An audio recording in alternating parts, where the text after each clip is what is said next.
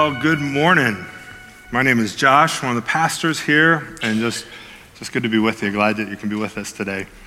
Um, as the lights come back up, I want to tell you about uh, a lady about 100 years ago who was uh, recruiting kids to come to her Sunday school in Chicago. A guy by the name of uh, D.L. Moody, let me show you his picture. I went to the school that he founded, was where I went to Bible college in Chicago, Illinois, Moody Bible Institute. And uh, in that day, school took place six days a week. Our kids, aren't you glad? Five days now. And uh, on Sundays, though, was the day off. And so a lot of kids, especially kids who are down and out and a little more destitute, were just left out roaming the streets of Chicago. And so uh, this guy, Dwight Lyman Moody, uh, Dwight saw this after becoming a Christian himself, and he began uh, recruiting these kids, he thought, well, they don't have anything better to do. I'm going to start a Sunday school, school on Sunday. I'm going to teach them about Jesus. I'm going to teach them about the Lord. And well, uh, this lady was uh, faithful, and she's uh, inviting people to a Sunday school she helped serve at. And uh, this little boy was going past, and uh, maybe I don't know how little he was, but he was, he was heading past on his way to, to Moody's Sunday school. And it was a long journey for him. And so uh, she said, You know, hey, wh- why do you always, why do you go so far to go to Sunday school? You know, we got a lot of others that are just as close, just as good, that are pretty good, a lot closer for you. Why don't you, why do you go so far? And he said, Oh, yeah, I, I know, I'm sure they're good. And, and but, but they're just not so good for me. And, uh, you know, she said, Well, why, why not? He said, Well, because over there, they really know how to love on a person. They really know, or literally what he said was, they really know how to love a fellow, was how he would have said it in those days. Isn't it true that uh, in terms of the gospel and of ministry and of evangelism, that, that love is really what opens the door for people to receive the truth? Because that truth is all about love. So if love doesn't accompany it, it just rings hollow, doesn't it? Well, we've been in our series called Pearl.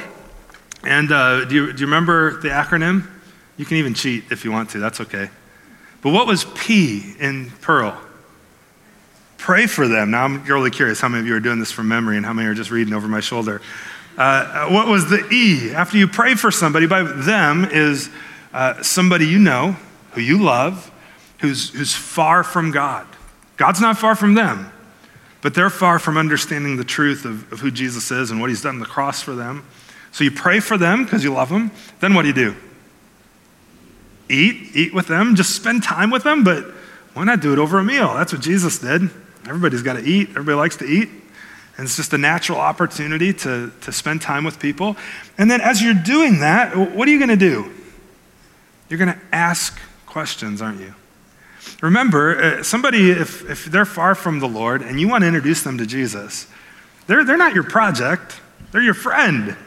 so treat them like your friend. And be a friend to them. Ask them about them. Get to know them. And over time, those questions will go deeper. And then eventually, they're going to start going, Hey, I got some questions for you. Tell me about you. And then the R. What's the R? Reveal, yeah. Reveal. Reveal your story. Reveal God's story and reveal your own story. And so we've made our, our way through this five part uh, strategy for personal evangelism. And we're down to the last one today, the L. And L is to love them, to love them tangibly. To love them tangibly. You know, um, I, I should just say this out at the beginning again, as I have this whole series. If, if you're someone who hasn't yet trusted Jesus, and you're maybe a little uh, farther from God, you need to know God's not far from you. He loves you, He's near to you, and you get to kind of listen in as we talk about uh, how we go about sharing what we've come to know and experience uh, with those who need to know it. And uh, so you just get to kind of listen in today if that's you and kind of see what, what all this is about. And I, am convinced that even at the end of this, uh, you'll see Jesus' love for you. So, uh, this series, we've been studying the Apostle Paul, And his strategy for evangelism, and which was Jesus' strategy, this, which we kind of boiled down into Pearl. Uh, but maybe just a quick review of, of what we've been looking at specifically in Paul's life. Paul was a guy who uh, was a very religious man, and then he met Jesus. Uh, Jesus blinded him, knocked him off his horse on his way to Damascus, and, and Paul's life was forever changed. In fact, his name had been Saul, and he changed it to Paul. And, and Paul's life was so radically changed with this encounter with Jesus that he committed the rest of his life to telling others about it, to planning churches, to doing evangelism. And uh, as he goes about this, we, we read that, that he committed himself to, to planting churches. And the New Testament book of Acts, in, in the New Testament in your Bible, is, is an account of the spread of the early church and specifically, there's three different journeys we read about that Paul went on, planting churches throughout Asia Minor and Southern Europe. And we're in Acts chapter 17, where Paul is in the middle of his second journey that's recorded there. And specifically, he's in the city of Athens, Greece. In Athens, Greece. Now, Athens, you need to know, would have been a world class city in that day. Uh, and while Paul, when, when, Paul gets there, he starts exploring the city like, like we would if we went to the city. And he's exploring and he's checking everything out. And uh, he notices that uh, there's all of these idols everywhere and false gods that they're worshiping and that they're giving their lives to. And uh, his spirit, we read, is provoked within him. Like something happens inside. He just has compassion. It just, it hurts for him to see this happening. And so that compassion leads to action in Paul's life. And so uh, Paul would have prayed for them, for those people, and then uh, he began spending time with them. He went to a place uh, called the Agora, the marketplace, and we read in Acts chapter 17 that Paul went there day after day, every day he went to the marketplace, because that's where people were. And he hung out with them. And uh, in the marketplace, there would have been a place to buy food that either you could take home and prepare or just eat it there yourself that was already prepared. And so we see Paul praying, we see his spirit provoked, we see him eating with them, and, and he asks questions. And I'm sure some, over time, as he developed these relationships, um, some of those questions were pretty surface level, and then eventually they get deeper. And eventually, Paul uh, reveals God's story and his story of how Jesus has changed him. Uh, Paul had spent so much time with them that they actually invited him uh, to speak at this prestigious place called Mars Hill before this council called the Areopagus. And this was a council of socialites and thinkers of the day. And uh, Paul gets there, and we read uh, the last couple Sundays just parts of his message to them. And, and he reveals God's story. And uh, we're going to see the end of his revelation of God's story today. And then um, well, let's just maybe pick it up there, shall we? Uh, in Acts chapter 17, Paul has been talking about God to them, and he, says, uh, during his speech at the Areopagus, he says, The times of ignorance God overlooked. Now, this is uh, maybe a clue if you haven't been with us to kind of clue you in on the story here. When Paul got to Athens, one of the things he saw when he saw all these idols was he saw an altar that literally on it said, to an unknown God. It had an inscription on it. And that really just provoked him. And he, he's like, that's, that's my in. That's, I, I can tell them who that unknown God is. And so he, he starts off actually this speech saying, You have this altar to an unknown God that, that you don't know. That's what ignorance is, it's just not knowing. And so, Paul, towards the end of his, uh, his speech, he says, The times of ignorance God overlooked, but now he commands all people everywhere to repent. After telling them about God who had created everything and his story, uh, see, uh, now he commands everyone everywhere to repent. Well, you, know, you know what repent means? Repent is just kind of a, a, a, a term maybe we don't use in our everyday language, a churchy word, I might say. But it simply means to turn, to change your mind, to turn from my sin away from it, to turn from my way of life away from it. But not just to turn away, it's actually turning to someone. It's turning from those things to Jesus. That's biblical repentance. And so uh, Paul says he commands everybody to, to repent, to turn to Jesus, because he's fixed the day. It's circled in red on the calendar when he will judge the world in righteousness. In other words, he'll do it rightly by a man whom he has appointed. Who do you suppose that is? It's Jesus. Yeah, it's Jesus, the God man. God who put on flesh and became a man.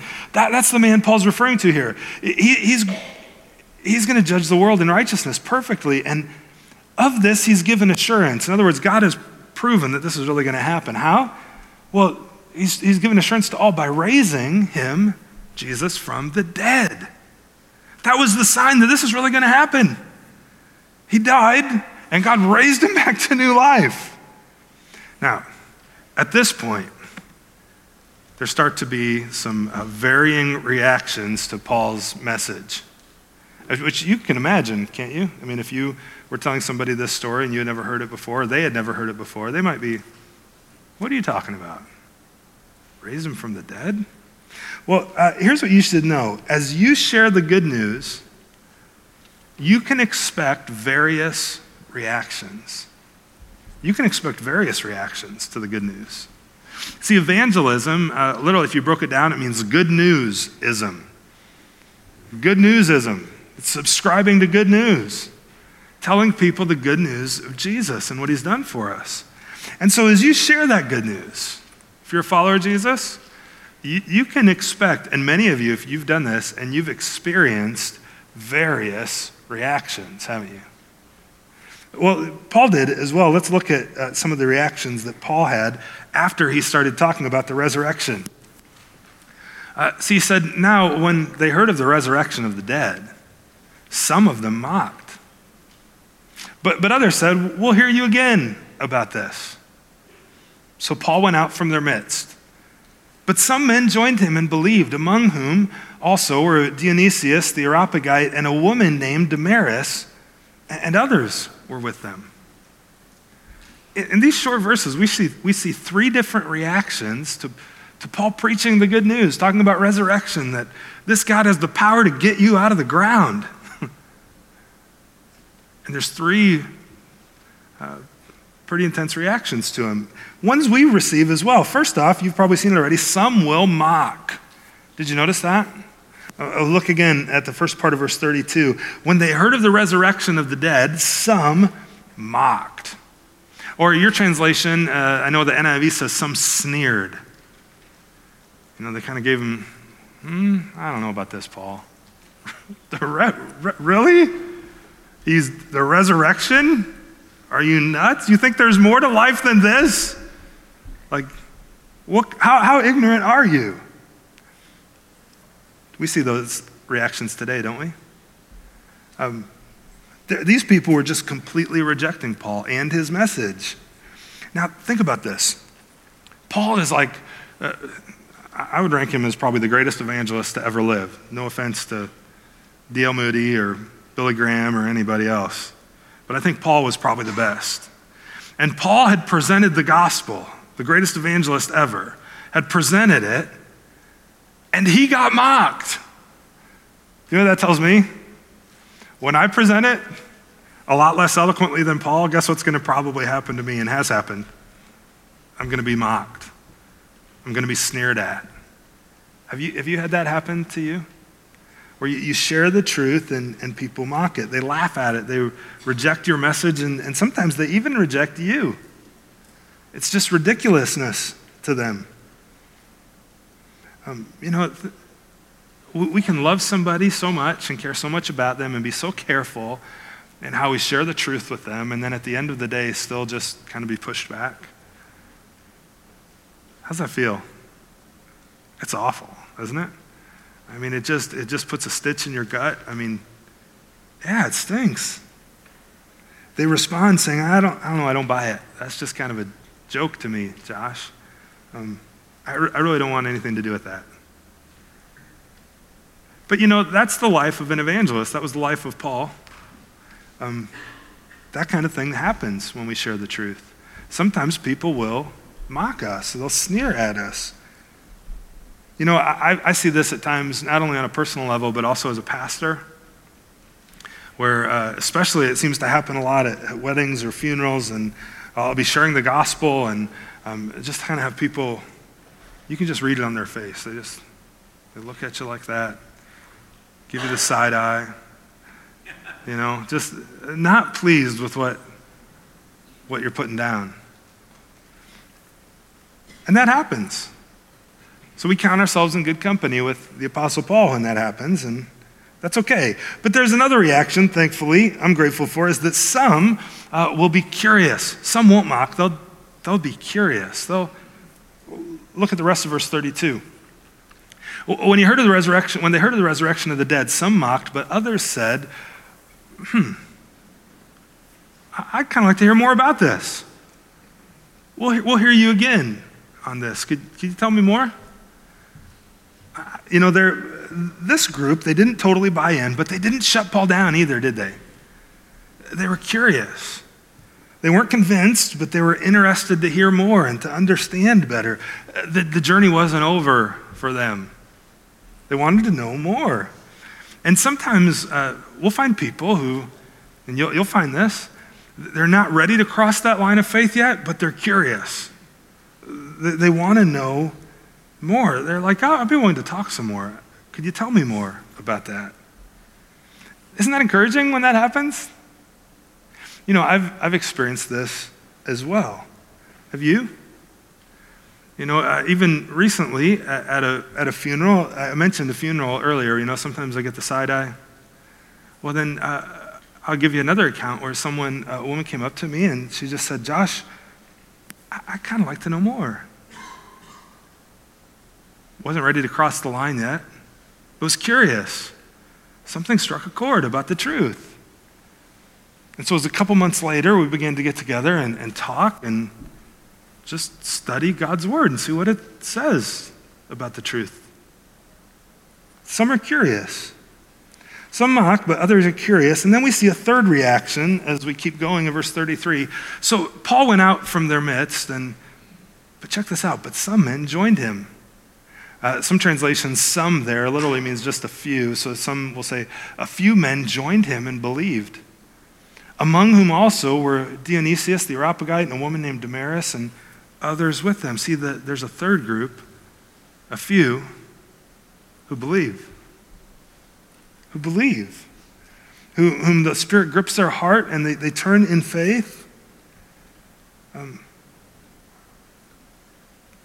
they followed Paul as he left. They, they, they, kept talking with him, wanting more. They, they grew in their faith and they believed. They, they turned, they repented, and trusted the Lord Jesus as their Savior.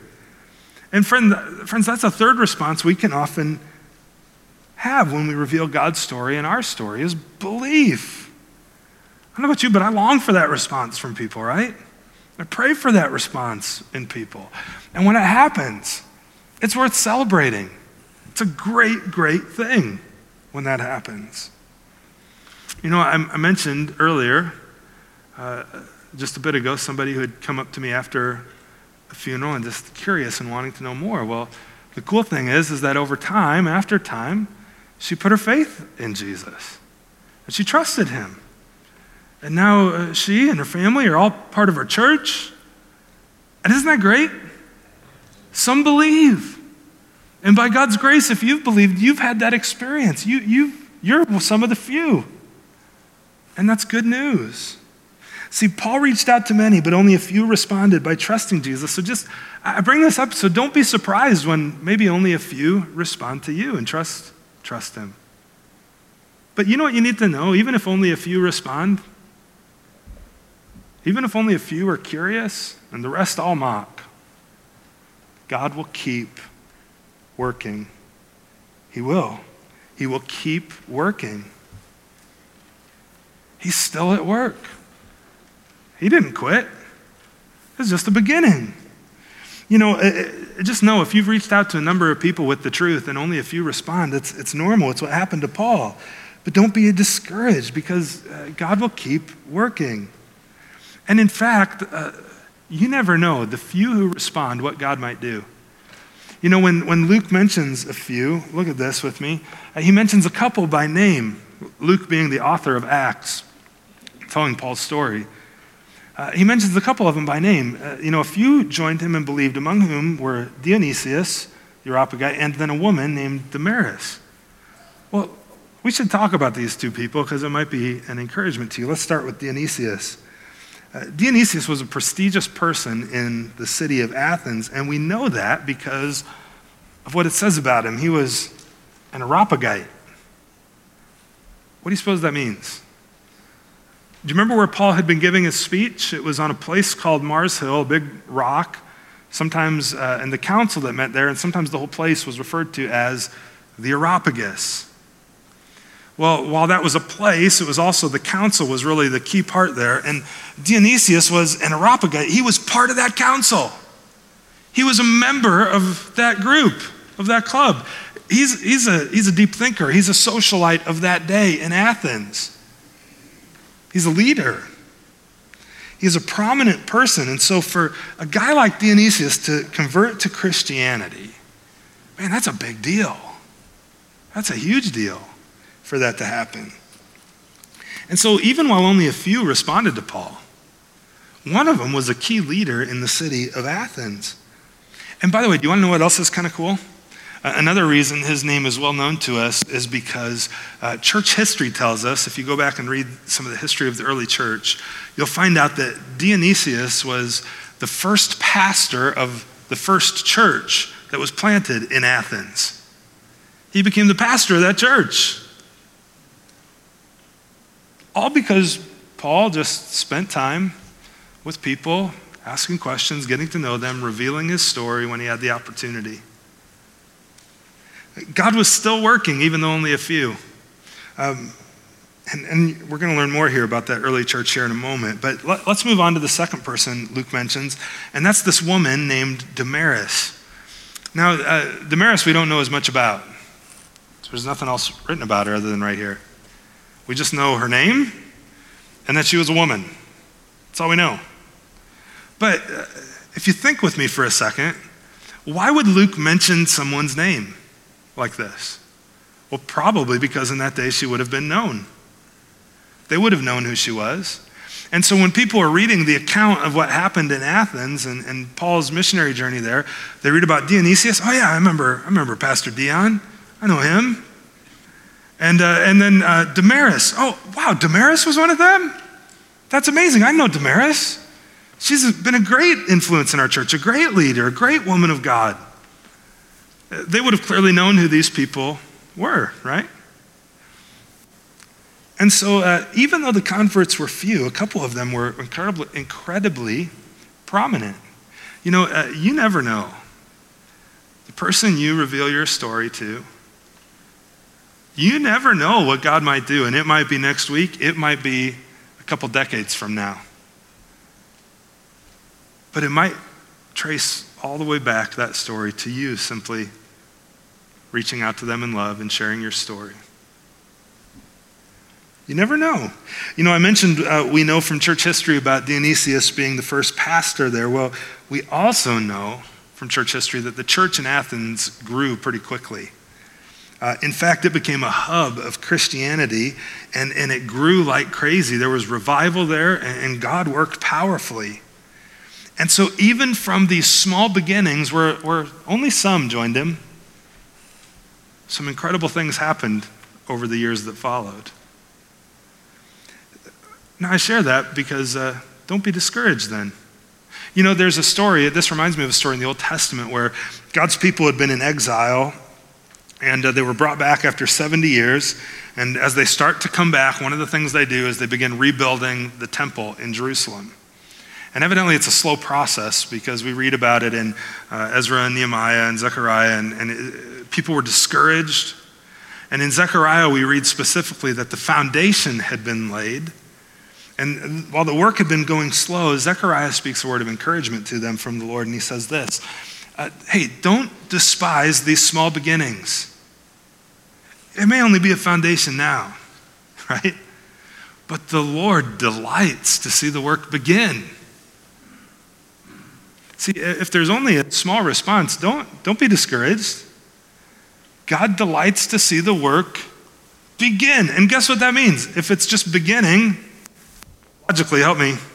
I'm kind of slow. It's got a long ways to go before it's over, doesn't it? It's just the beginning. You never know what God's Spirit might do by your faithfulness. He just wants you to begin the work to cultivate friendships, to pray for people, to eat with them, to ask questions, reveal your story and his story when you get the opportunity, and then see what happens. God's work is often slow. Have you noticed that?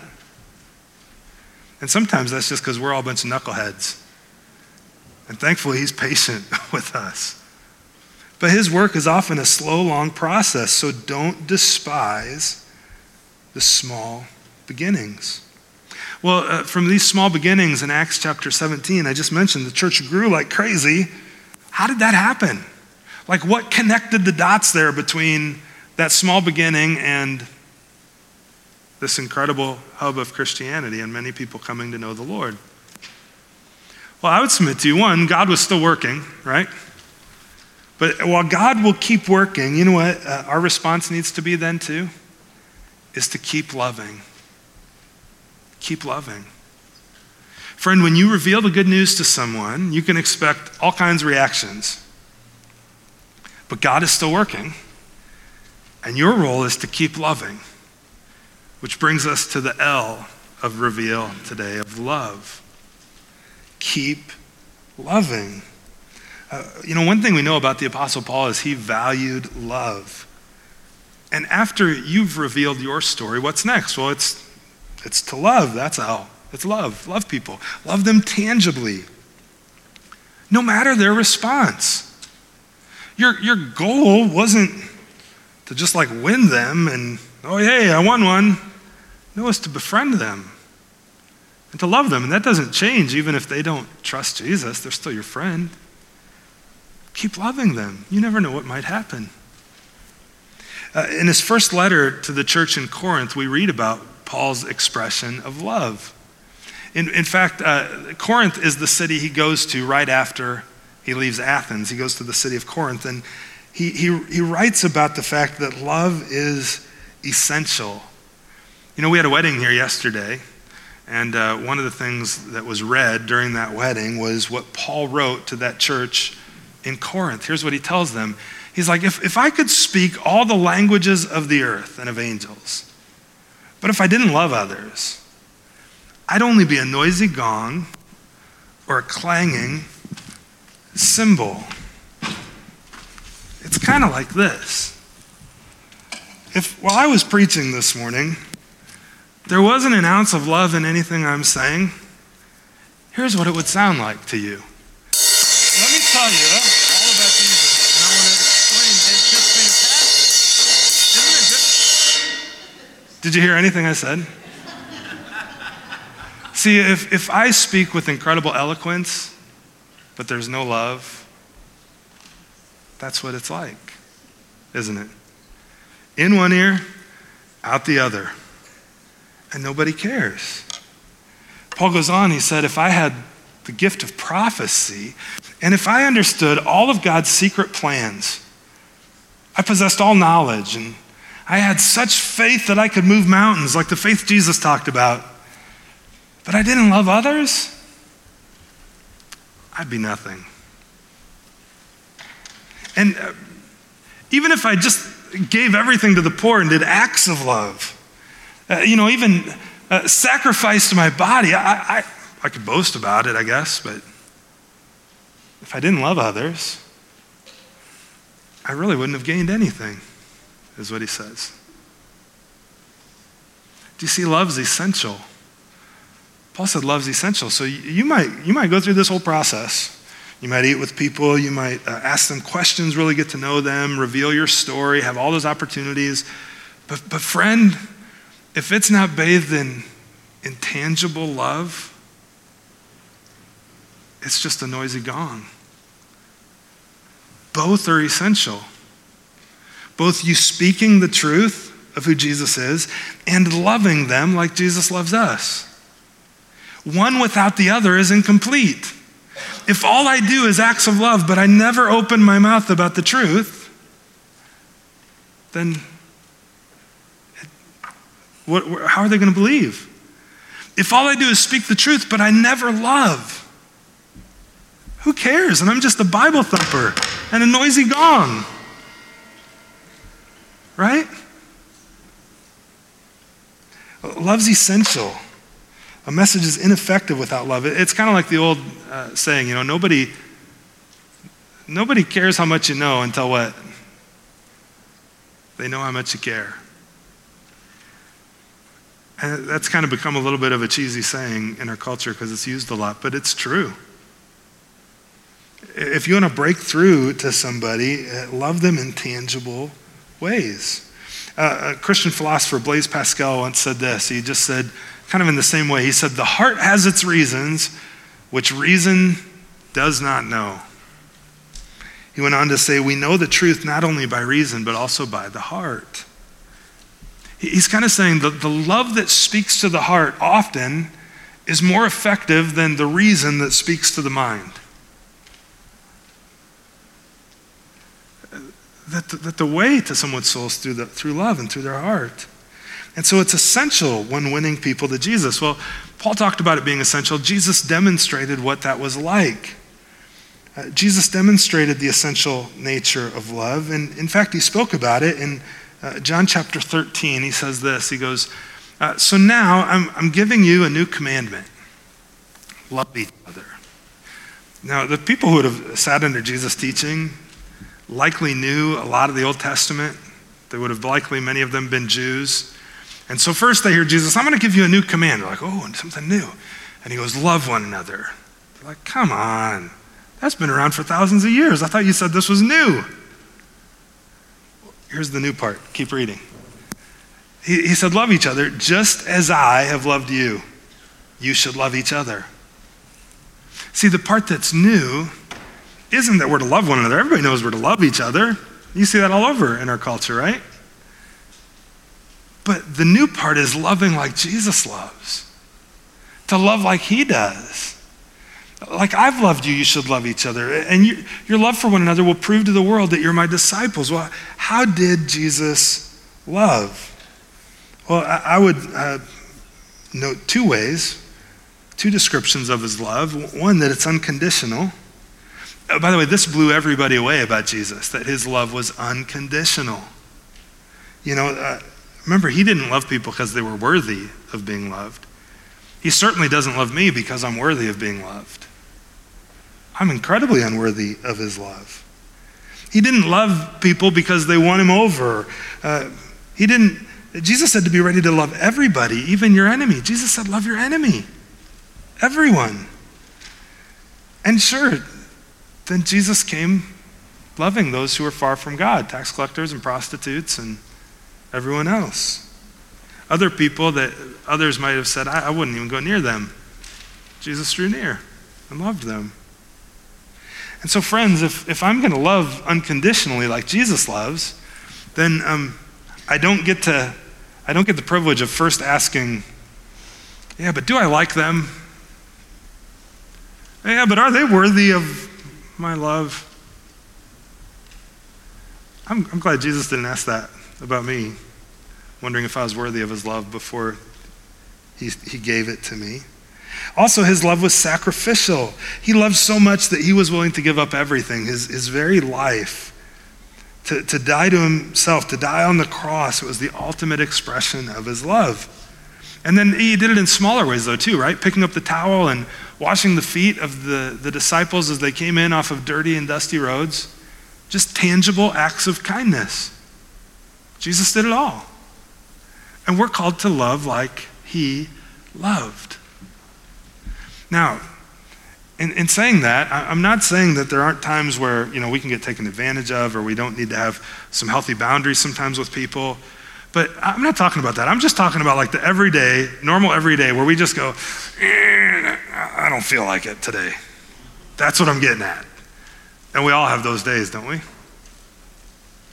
But we're to love like Jesus loves, unconditionally and sacrificially.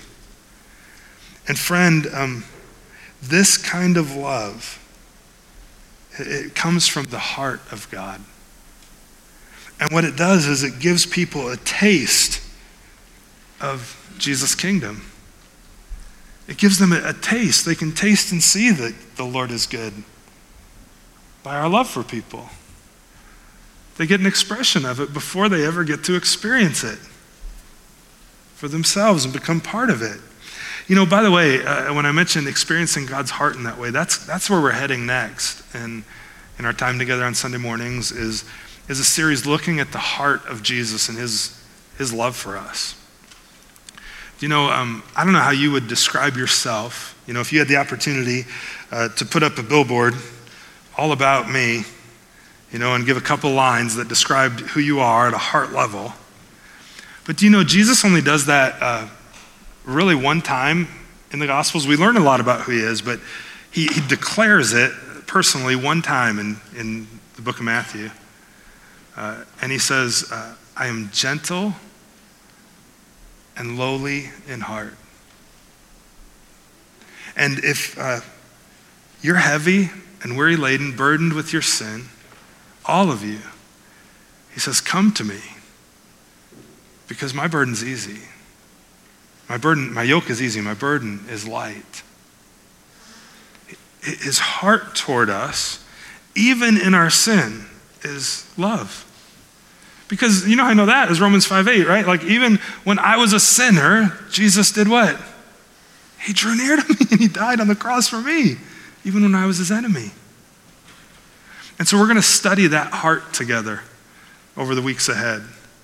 And uh, I, I, think it'll be, be powerful.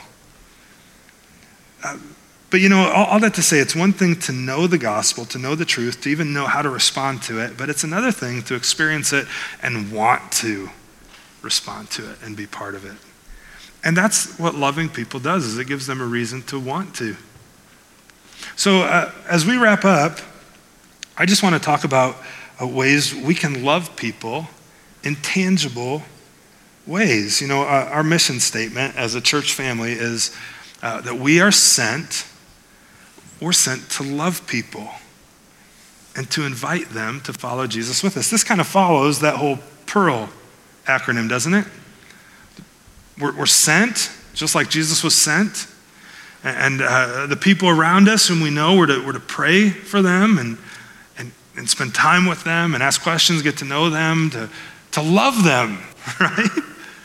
And then uh, invite them, reveal God's story and our story, and, and invite them to follow Jesus with us. That's what we're called to do, friends.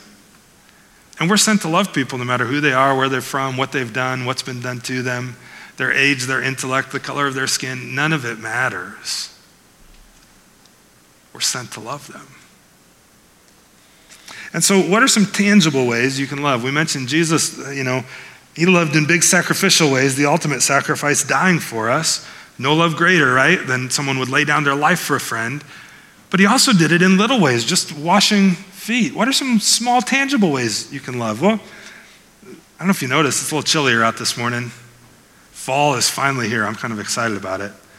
But with that comes leaves falling, and maybe you've got some neighbors with piles and piles of leaves and no way to care for them all themselves. You can go help them rake their leaves. Uh, maybe when the snow flies, you've got a snowblower. But you noticed uh, your neighbor across the street is out there just uh, busting their back, uh, shoveling snow. Could you afford a couple more gallons of gas to go help them? You know, I bet you could. Uh, maybe you could uh, give to somebody who's in need. You, you, could serve different places in our community, you know, like at Harvest Coffee or at the Rose Garden in Syracuse or, or the food bank in Milford. Uh, you know, this uh, Friday at 5 o'clock, they're having a haystack fundraiser for the food bank in Milford you could be part of. If you're interested, many of our life groups have gone and served there. Our student ministries have as well. MilfordFoodBank.org. Uh, on Halloween, you know it's the one day a year whatever your views are on, on Halloween, I'm not here to, uh, to change your mind on any of those things. But, but one thing it's hard to argue with is that it's the, one, it's the one day every year that a bunch of people in my neighborhood come and knock on my door. That doesn't happen very often. So, how can I be an expression of, of Christ's love to them on that day? Um, well, maybe you give out the best candy. Except to my son, Charlie. He doesn't need any more candy. Because if you give him if you give him a lot of sugar, he's going to come over and hang out at your house for a while. No, I'm just kidding. But hey, you know, one of the things you could do, um, maybe with, with that candy you give him, we got a bunch of these tiny little You Are Loved stickers that has the church website on it. And they're, they're hanging out. They're just scattered all over out in the commons. Maybe you wondered who'd, who'd spilled all the stickers. I did. You, you can grab a handful, take them, and maybe you just stick them in the bag with the candy bar. Maybe they'll see that down the road, stick it on something, and at the right time, God will work, and they'd see that. And do you, do you know how often it happens that people drive by our facility and they see that giant sign that says, You are loved, and they just pull in, and either we hear stories of people pulling in the parking lot just crying and praying, realizing God's love for them. We've had people just come in the door to be prayed for, recognizing that sign that God loves them. Because that's what it is. They're loved by Jesus, but they also need to know they're loved by us. So, how could you do that? Here's some other ways. Um, uh, I mentioned uh, the Rose Garden. There's going to be an opportunity to help serve at a Thanksgiving meal for the ladies there. Um, and then let me give you one more, and then I'll, I'll wrap up this morning. Um, but I, I, I kind of primed the pump for this now. It's not going to happen until next May or June, but I'm doing this because it's going to take a lot of planning, and we're going to need some of your help. Is uh, we're going to take a Sunday next spring and maybe it'll become an annual thing where uh, we're, we're not having church that day. Well, at least we're not meeting like we normally would. We're, we're going to go out into the community and serve. We're still going to have kids' ministry here for some younger kids, so there's some childcare available. And uh, there'll be some programming going on for them here at the facility. And if somebody would show up, you know, visiting that day, we can tell them what's going on.